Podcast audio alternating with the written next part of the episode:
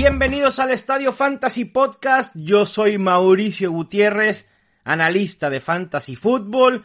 Quinto episodio de la serie Perfiles Fantasy. Y hoy es el turno de hablar de un coreback que ha cambiado de equipo después de muchos, muchos años en Seattle. Y es obviamente Russell Wilson.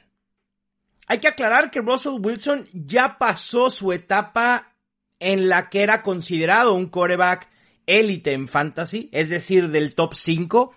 Ese lugar está asegurado por corebacks como Pat Mahomes, Josh Allen, probablemente Lamar Jackson, ¿no? Pero Russell Wilson hoy está en un grupo abajo un grupo con buena compañía, junto con Tom Brady, Dak Prescott y Matthew Stafford. Cuatro corebacks que quizás hacen una dupla que polarizan entre sí. Tom Brady y Matthew Stafford, quienes producen a través de solo su brazo, y Dak Prescott y Russell Wilson, que también tienen movilidad, pero ya no son los corebacks tan corredores que antes solían ser. Pero lo que nos gusta en Russell Wilson es que sabemos que nos ofrece una estabilidad en la posición. Es uno de los corebacks más constantes y durables en la NFL. De 161 juegos en temporada regular, solamente se ha perdido 3. Fue el año pasado por una lesión en el dedo. Ha terminado como coreback top 12 en fantasy en 7 de 10 temporadas y como top 13 en 9 de 10. Eso es constancia. Y eso es a veces lo que buscas en un coreback. Sí, nos gusta el upside. Y déjenme les digo que este año Russell Wilson puede tener un poco más de upside. No como Kyler Murray, no como Lamar Jackson, no como Jalen Hurts, pero sí más que los otros corebacks que lo acompañan en el rango de coreback 8 a 12. El año pasado no fue uno de sus mejores, hay que decirlo. Fue el coreback 25 en intentos de pase, el coreback 5 en intentos de pase profundo y esta estadística es muy importante para empezar a visualizar lo que puede ser su 2022. En productividad fue el coreback 22 en yardas, pero fue el coreback 11 en touchdowns por pase. Es decir, estuvo en la parte baja en cuanto a volumen se refiere y en cuanto a yardas, pero en la parte alta en cuanto a touchdowns. El touchdown rate de Russell Wilson siempre ha sido muy alto. En cuestión de eficiencia, top, como siempre lo ha sido Russell Wilson, o casi siempre lo ha sido. Fue el coreback 5 en yardas por intento de pase y el coreback 1 en air yards por intento. El problema con Russell Wilson, y no solo el año pasado, pero lo vimos aún más en 2021, era que Seattle lo estaba limitando. De las últimas cinco temporadas, solo en tres tuvo más de 515 intentos de pase, en esas tres terminó como coreback top 5. Y el año pasado, muchísimo más limitado, a pesar de que el backfield de Seattle no era el mejor. Siguiendo con Russell Wilson propiamente, y lo decía al inicio, ya no es el coreback que nos va a aportar mucho por tierra, y eso ha limitado su potencial. El 2021 fue el año en el que tuvo menos acarreos y menos yardas por tierra en toda su carrera. Si bien sigue teniendo movilidad, no esperemos que pueda volver a generar 500 o al menos 500 yardas terrestres en una temporada.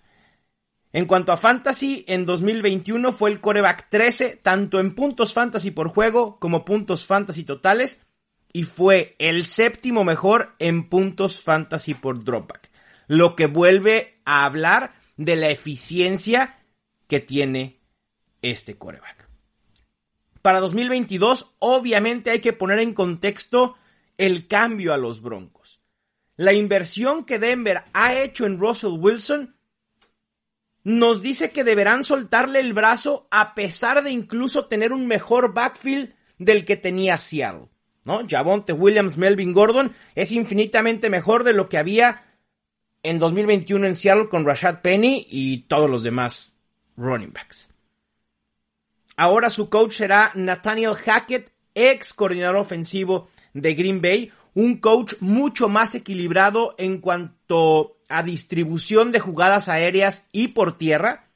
Russell Wilson no va a pasar de haber estado en un equipo predominantemente corredor a estar en un equipo muy predominantemente pasador. Hackett ha sido muy equilibrado en sus años en Green Bay. De hecho, de 2019 a 2021, eh, el porcentaje de jugadas de pase de Green Bay fue de 59.28%, colocándose como el decimotercer equipo de mayor porcentaje, es decir, en la parte media en la NFL.